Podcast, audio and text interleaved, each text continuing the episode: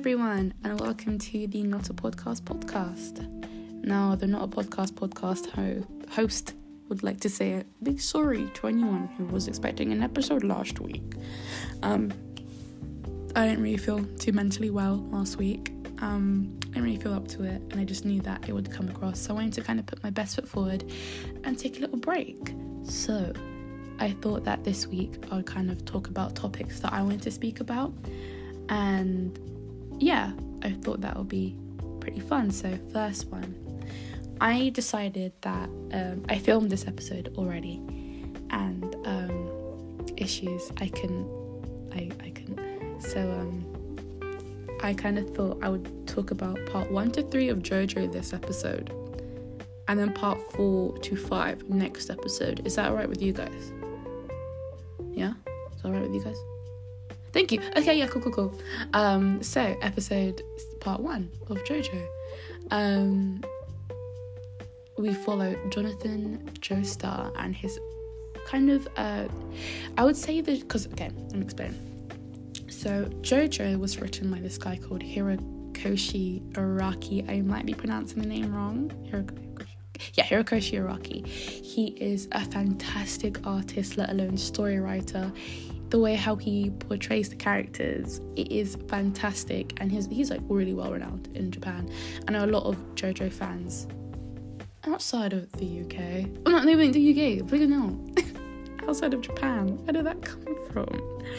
But i'll be speaking about part one. Also if you can check out the artwork for like the manga artwork it is so crisp and it just captures it differently than the anime ever could. I might um, actually buy some of the manga because it is so it's so pretty. Wow. So part one, we follow. Also, um, grab a drink, grab something to eat, and join me for the next half an hour to 45 minutes. Thank you, I forgot to say that. I think I did, at least. If I did, um, so part one we follow Jonathan Joestar. So we start the part off with a crash. Also, the genre for each kind of part of JoJo changes. So, part one and part two and part three.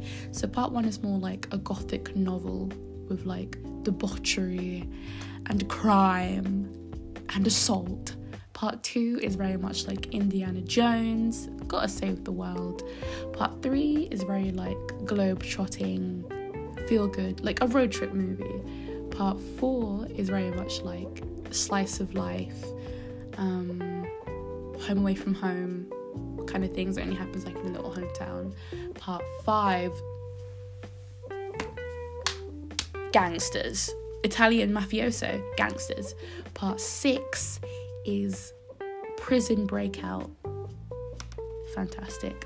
Part seven is part seven. It is like a cross country thing. I'm not too familiar with part seven and part eight because the manga anime isn't out, and neither is the manga in an English translation. But I'm reading part six, and mm, it is. I'm on the edge of my seat. Let's just say that. But back to part one. I'm gonna get ready for this. So, part one, we have Jonathan Joestar, and you can see there's a crash that happened. And unfortunately, Jonathan's mother died in the car crash, and his father is laying there unconscious. So, these thieves come along trying to rob them hoes of everything they've got. But the father wakes up. George Joestar wakes up, and he's like, Oh, goodness me by George, thank you. You've you've you've saved me. Unfortunate about my wife, she's dead. Mm-hmm. Mm-hmm. Mm-hmm. Unfortunate about my wife, but um thank you. And the guy's sort of like, I didn't I literally came here to rob you. But he's like, oh, thanks. And he pulls out a letter. George Joestar pulls out a letter and he's like, here, take this letter. If you ever need anything, don't be a stranger. Thank you for saving my life. And then kind of just leaves him there. And he's like, oh, that's kind of weird. So, we're going to do a little bit of a flash forward to about 12, 11 to 12 years. So we see um, the antagonist of the series, Dio Brando. He is in a pub. So things about Dio you should know is that he's incredibly smart, he's incredibly quick thinking, and he is Dio Brando. He's he's gangster. He's so gangster. So um, there's a scene where you can kind of see his smarts. He plays chess, you know, Beth Harmon things, and um, the guy basically says, "Oh, if you win, I'll pay for your dinner because you're obviously a filthy gutter rat."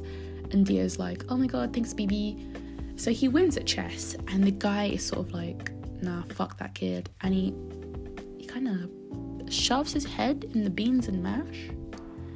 It is really something to behold. It, it really is something to behold. So um, Dio is obviously so angry. He picks up a fork. And I'm like, what the fuck are you gonna do with that fork, 12 year old? With your muscle mass? Nah, I don't think so. So he goes back to his father, and his father's on his deathbed. And Dio has always blamed his father because his father was abusive.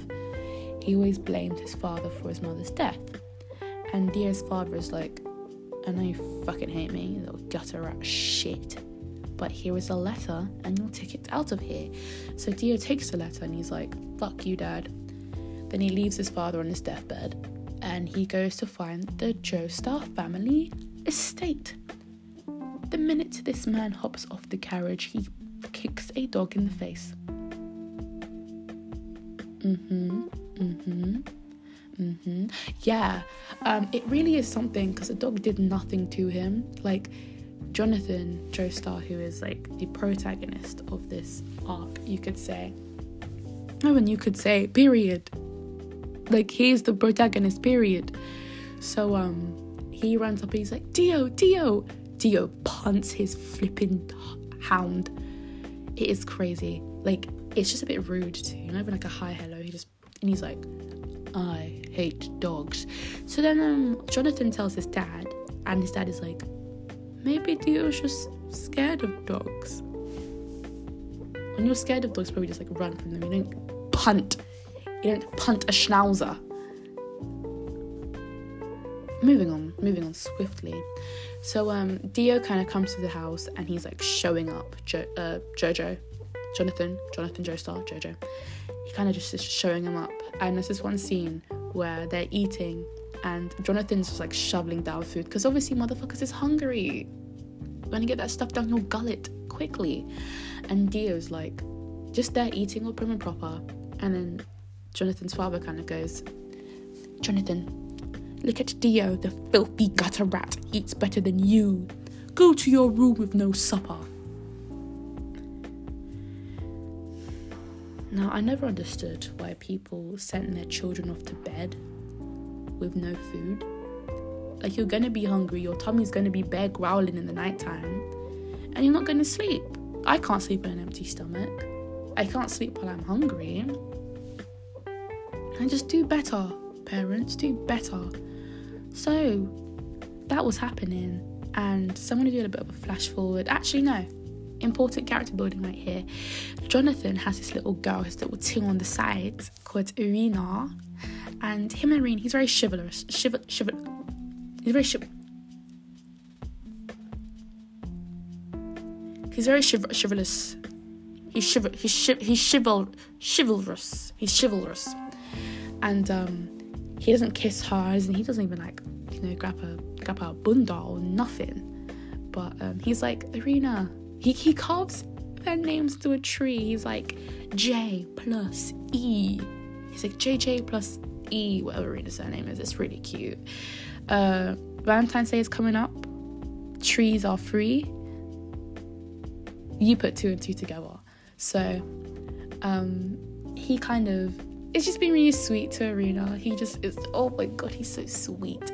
But then Dio comes along and he turns everyone against Jonathan. This one scene is actually kind of funny. So Jonathan is like spar. He, he, he likes to spar in town basically with his friends, and he was like the strongest person in his in the in the village. And then Dio comes along and he's like, "Let me show the girls how it's done." So he's like beating the shit out of Jonathan, and Jonathan's like, "Bruh, that We live in the same house. What the fuck was that about? So that's all fine and dandy, you know, a little bit of physical assault. So um I'm gonna fast forward a little bit in the timeline. So Dio turns everyone against Jonathan, and Jonathan is very much like what the fuck? And there's this one scene. And there's always this one scene. There are always scenes because they're just so stupid. Oh, I just hit my hand. Sorry, they're all so stupid. So um, Jonathan is like to his friends. He's like, "Hi, best buddies, MCMs, hello," and they're like, "Jonathan snitch. Jonathan's a snitch," and Jonathan's like, "What did I do?" And they're like, "Jonathan." He's like, "What did I do?" If you're bad, tell me what I did. None of them are bad. So they just run off laughing. And turns out, um, nothing happened. Jonathan didn't snitch on anyone. I don't like snitches, but I like Jonathan, and he's not a snitch. So, you know, suck your mom, Dio. Oh, suck your dad. Suck, suck someone. Just, just suck someone. So, this is, uh, you kind of see like backstory with John. It's not a backstory. It's just like what's happening at the time. So Erina is like walking home on her ones. She's thinking about Jonathan. She's like, "Where's Jonathan? I miss Jonathan." And then um, Dio kind of goes, "Where's your Jonathan now? Does he kiss you like this?" And he's like, "Has Jonathan kissed you?" And she's like, "No, we're waiting until marriage." And he's like, well, I'm gonna show you how real men do it. And he just assaults her. He harasses her. He just, without her consent, he just kisses her. And she's so uncomfortable. She just cries. And everyone's like, Jonathan, your girlfriend cheated on you. It wasn't cheating, it was assault. Clear and blatant assault. So, um, there's actually a fast forward here to like 12 years later. And Jonathan and Dio look like the best of buddies. They're not. Plot twist. I thought they were besties. I was like, oh my god, they got over their differences and their different strokes. Oh, I, I love redemption. Nope. Nope, nope, nope, nope, nope, nope. They still fucking hate each other. So, but Jonathan now actually doesn't like Dio, but he still respects. They respect each other, but they don't like each other. So, um, Dio is poisoning Jonathan's father. So Jonathan's father is sick. you know, pussy gets what pussy gets. Sucks. So Jonathan's father is sick, and Dio's been poisoning him because the butler is meant to go and give the guy the medicine, but Dio switches it with lead or like arsenic. He switches it with some kind of could be cocaine, could be straight crack, but he switches it with something, and it's just making the guy get way worse. So D, like Jonathan kind of clocks on and he's like, I'm going to go find a cure for my father. I'm going to London. I'm going to be about three weeks because we only have horses. So fast forward again because nothing really happens. All you need to know is that in this time frame, Dio finds a stone mask that Jonathan's mother was keeping. He gets blood on it. It pops open, almost crushes his skull, but he turns to a vampire and he now has vampire minions. So um, when Jonathan gets back, he tells the police, which is a nice one. You know, if someone's poisoning your dad, you gotta like tell someone in it. So um, just as they're about to like kill Dio, he becomes immortal, and he's like, ha ha ha ha ha ha ha! You guys killing me? I'm immortal. You can't, in fact, kill Dio. You can't the last part, he actually is immortal. He actually is. So, um, I'm gonna do a little bit of flash forward to when you find out about the power system of JoJo for the part one and part two, which is Hamon, you know, Beth Harmon things.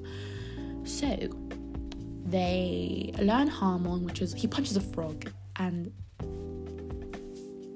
one of the best moments I've ever witnessed. So he punches a frog to kind of go, this is Hamon. It's just manifesting life energy and he punches the frog. Separately punches a frog and he's like, See how the frog is okay, but the rock broke because rocks aren't alive.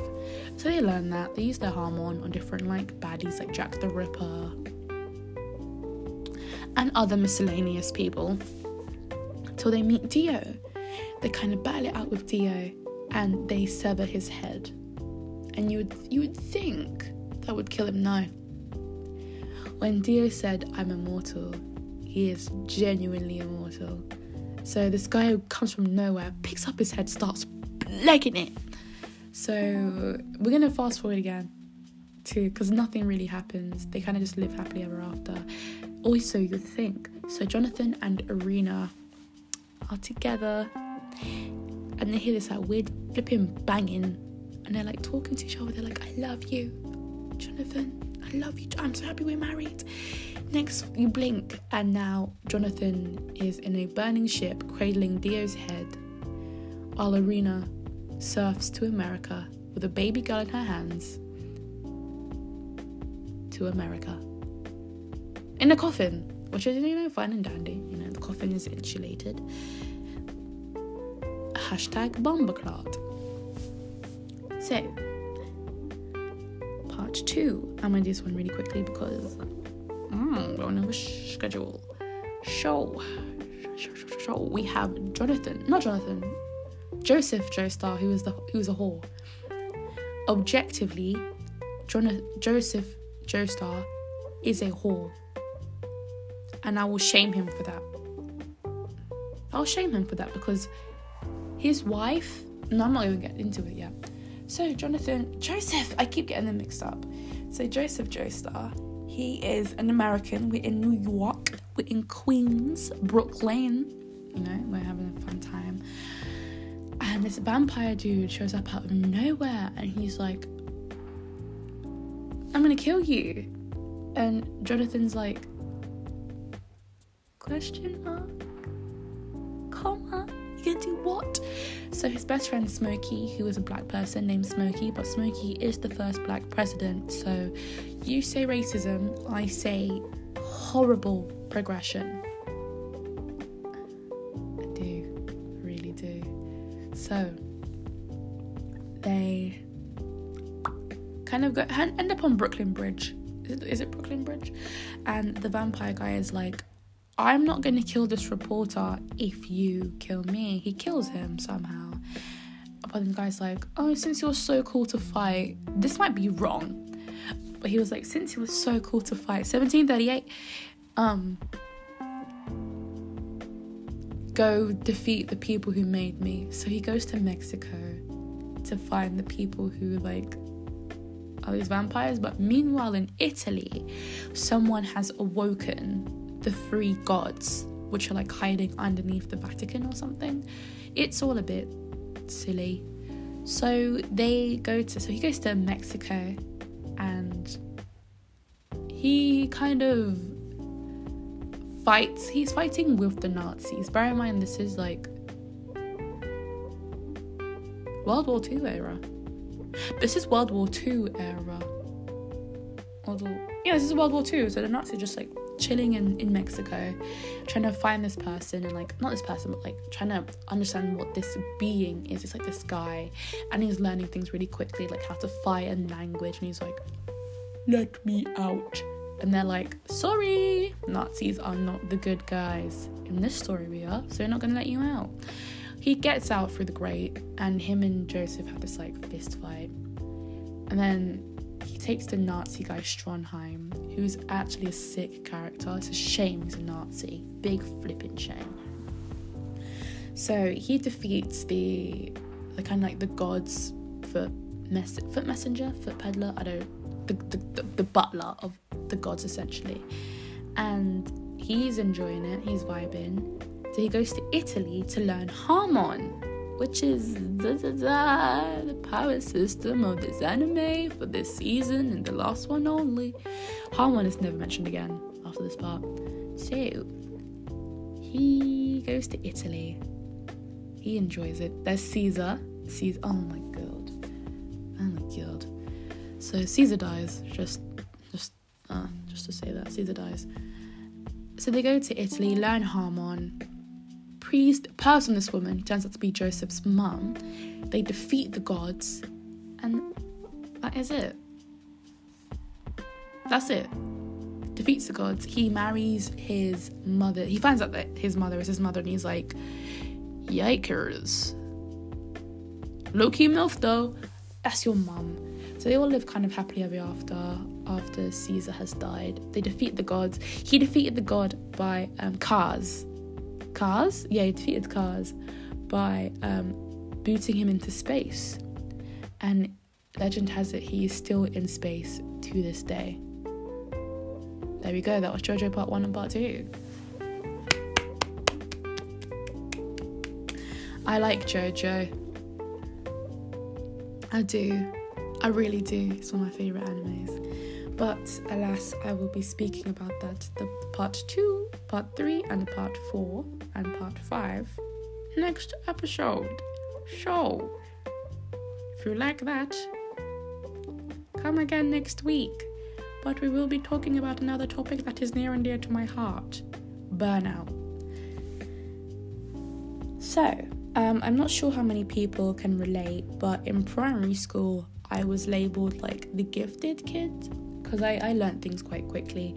I learned cello quite quickly, learned maths quite quickly, I was quite good at English. I was very like academically affluent in primary school. And it all kind of stopped in high school because I realized I don't know how to process failure. I was, don't get me wrong, I was still quite, um, what's the word I'm looking for?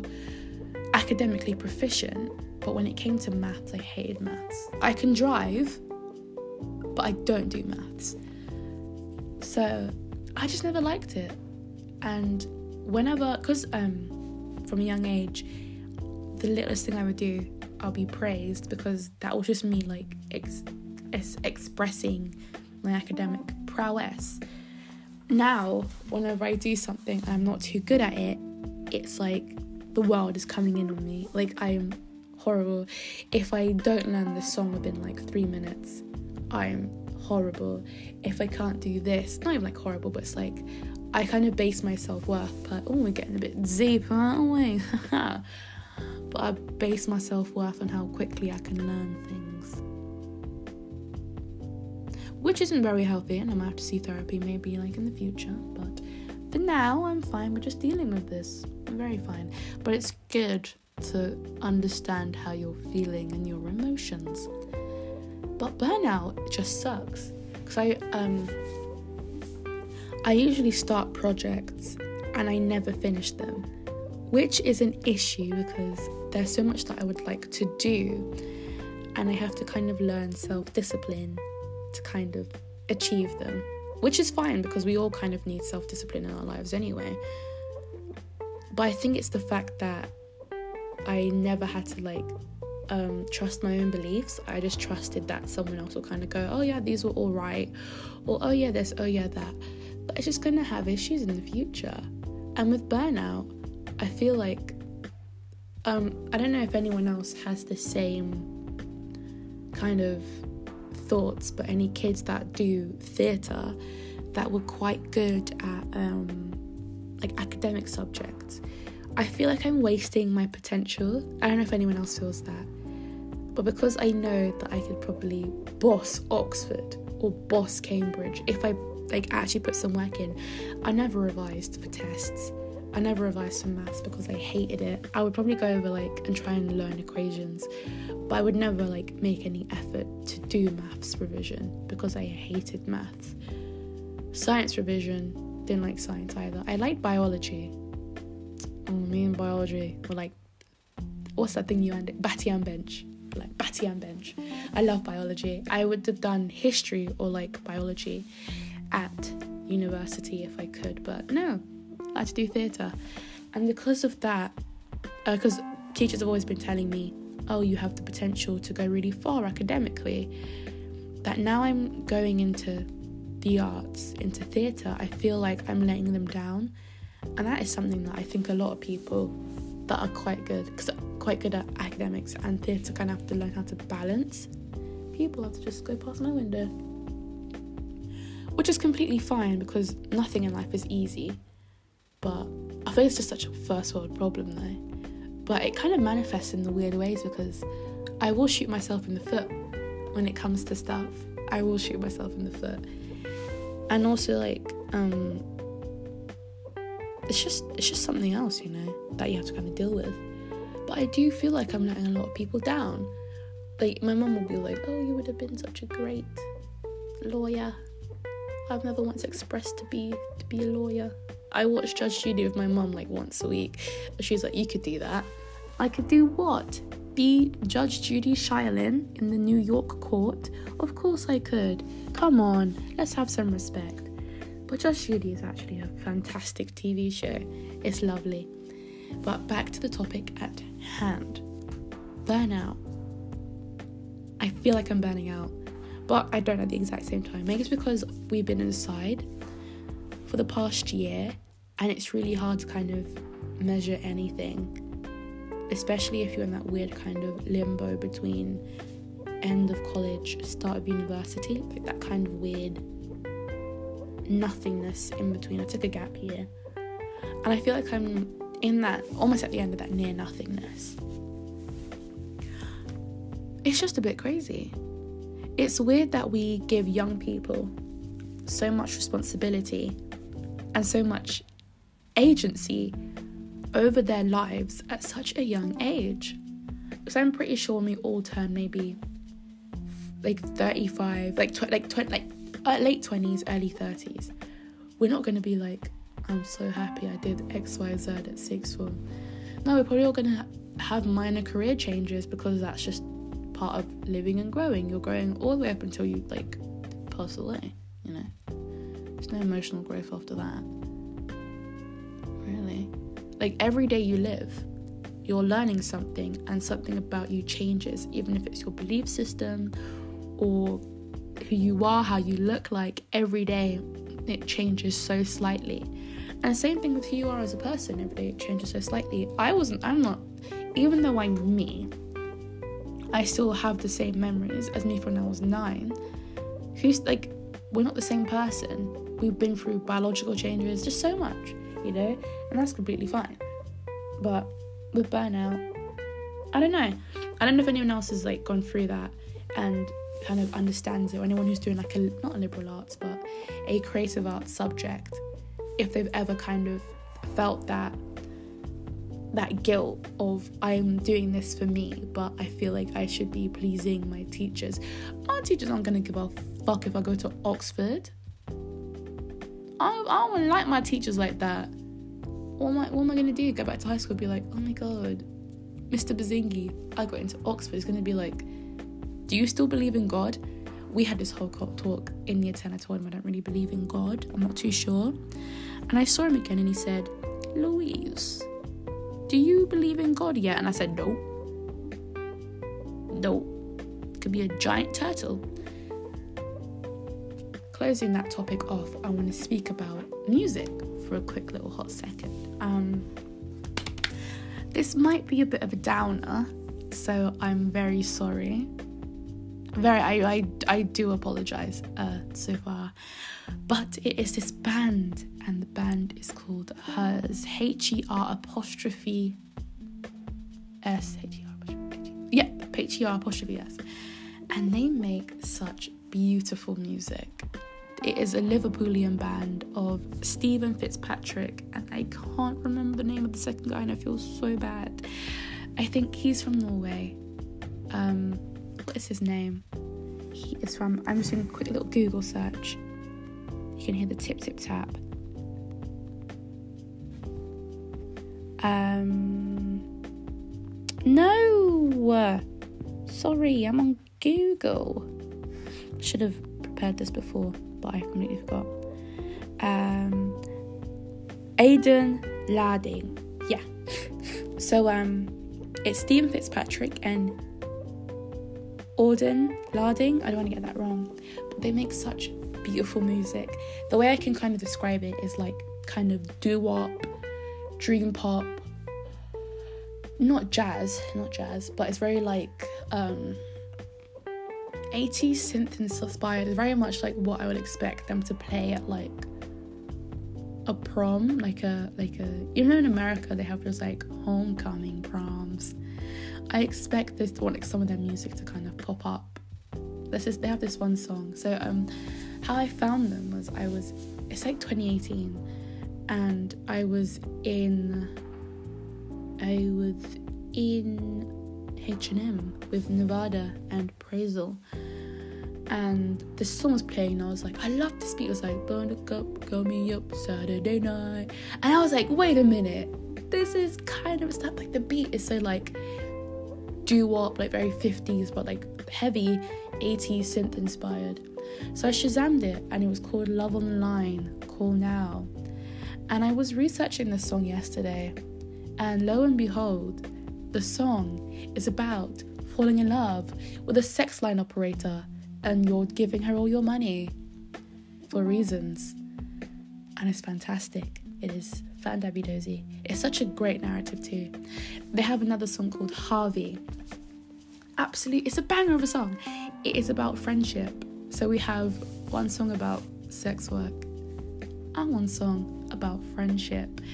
See, in my head, I gave myself the narrative that Harvey was about, like, from this person. who was in love with, like, this popular guy, and he's, like, watching him and his girlfriend just, like, have a fun time. And he's like, only I can, like, they, like, kind of make this whole, like, elaborate universe where them and the person are together, them and Harvey are together, and they're, like, trying to tell themselves, like, I am the only person for Harvey no one's gonna understand what you mean to me. It's not, it's a song about a six foot three invisible rabbit. I can admit when I'm wrong. I really, I really can admit when I'm wrong. But it's fantastic, such a fantastic song. And there's this other song they have called Low Beam that speaks about toxic male masculinity. Give it a listen. I listened to their um, album Invitation to Her's. They also have an album called Invitation to Her's and like an EP called Songs from Her's. And they have this one song called Cool with You. Mm. It's a banger. And the lead singer, Stephen, his voice is like kind of low and gravelly, but it really like juxtaposes but also complements the kind of dream poppy background music, I really recommend it.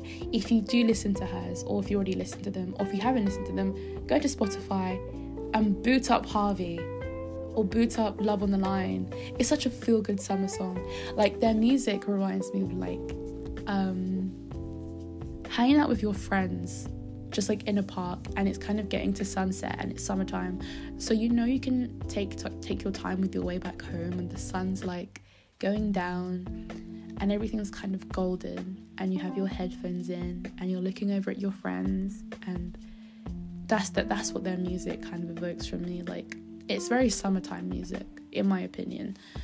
But all their songs can kind of be fitted into like a long summer day. So like love on the line would be more like past afternoon like two o'clock in the in the afternoon where like cool with you would be like those really warm summer nights where like you can't sleep and your windows are open and there's like this really warm breeze coming in but you're enjoying it. You're enjoying your time and you like you're watching something and it just it's a very cooling and refreshing song.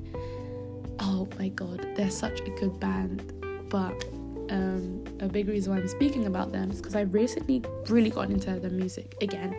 I listened to them a bit in like first year, sixth form, and like when I did NCS, but pardon me, I did NCS and stuff, but they unfortunately both passed uh, like a while ago. And whenever I, because I've been trying to look for some more content of them to kind of understand who they were as like music makers and see their vision with their stuff, and they are such, they're like such nice people. And there's this one video where they do this like live session. Oh my god, they're such sweethearts. And they're like bopping. The lead singer is like bopping his head, but he can tell he's so into the music. And like Audun is like with his bass, they have like the guitars really high up on their chest. So They're like kind of you can't see it, but I'm reenacting it. They're kind of like tickling, like tickling the guitar. It's so ah, it's so great. And they have like the beanies on and they're over they look like um Stephen, you can tell he's very influenced by Mac DeMarco in his um salad days. Salad days. Um freaking out the neighborhood. That vibe. That's the vibe. But like, I was watching it and I couldn't help but smile to know that they've touched so many people even after they've passed. Like, death is a very sad thing and it is horrible, but they left something. Just hit my thumb. They left something for people to kind of enjoy and listen to and meet friends. And it's such beautiful, they're such beautiful music. They're so cohesive. Although I would say that their album Invitation to Her's, it does flow, but it's like their their freshman album. Like it's not gonna be the most cohesive thing ever. But you could tell they had so much like potential and drive. I don't know what's in the air in Liverpool. I don't know what's going on in Liverpool. Aren't the Arctic Monkeys and the Beatles from the Beatles from Liverpool? Don't know. I think they are. But like I don't know what's in the air at Liverpool, but it seems pretty cool up there. But I re- like I genuinely really recommend listening to their music. Like this isn't from like a little like crazy stand. It's from like genuinely if you want to listen to music and just have these wonderful colors being painted while you listen to it.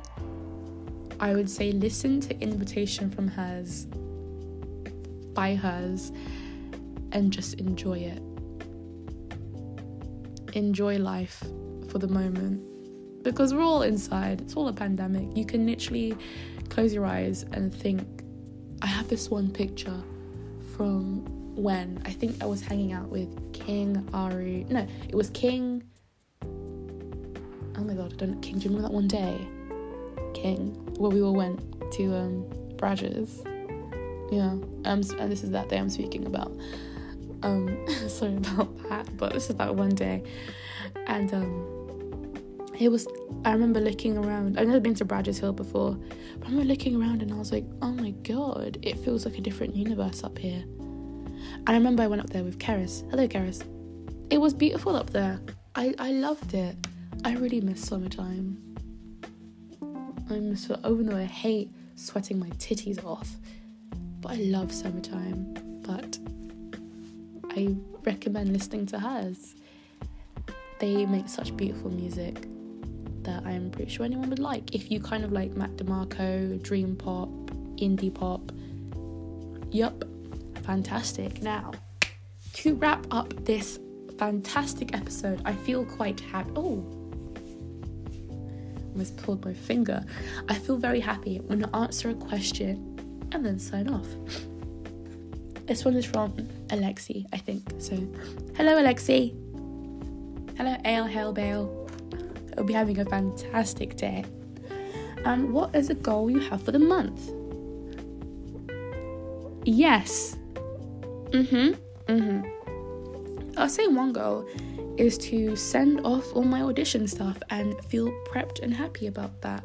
But also um, work on myself a lot this month because um, I kind of neglect myself in terms of like mental health and stuff.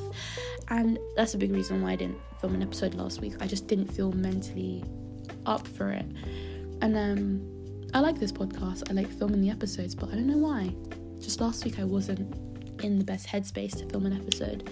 But a goal I have for this month is to meditate more, understand myself, and also learn more music. When I get off this, I am going to learn Harvey, learn the guitar riff. It's fantastic. But um yeah, this is the end of the oh. If you got this far, I want to say this episode is going out on my birthday.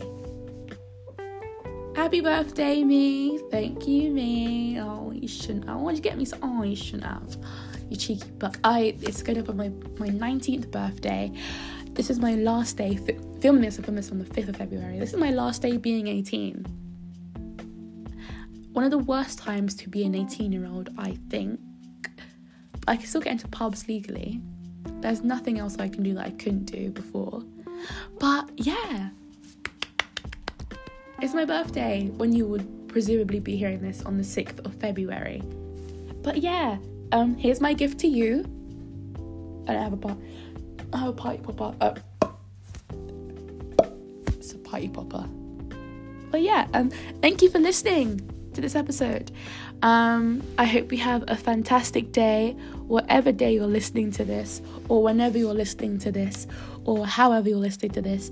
I hope I brought some joy into your life. I feel a lot better at the end of this. I don't know why.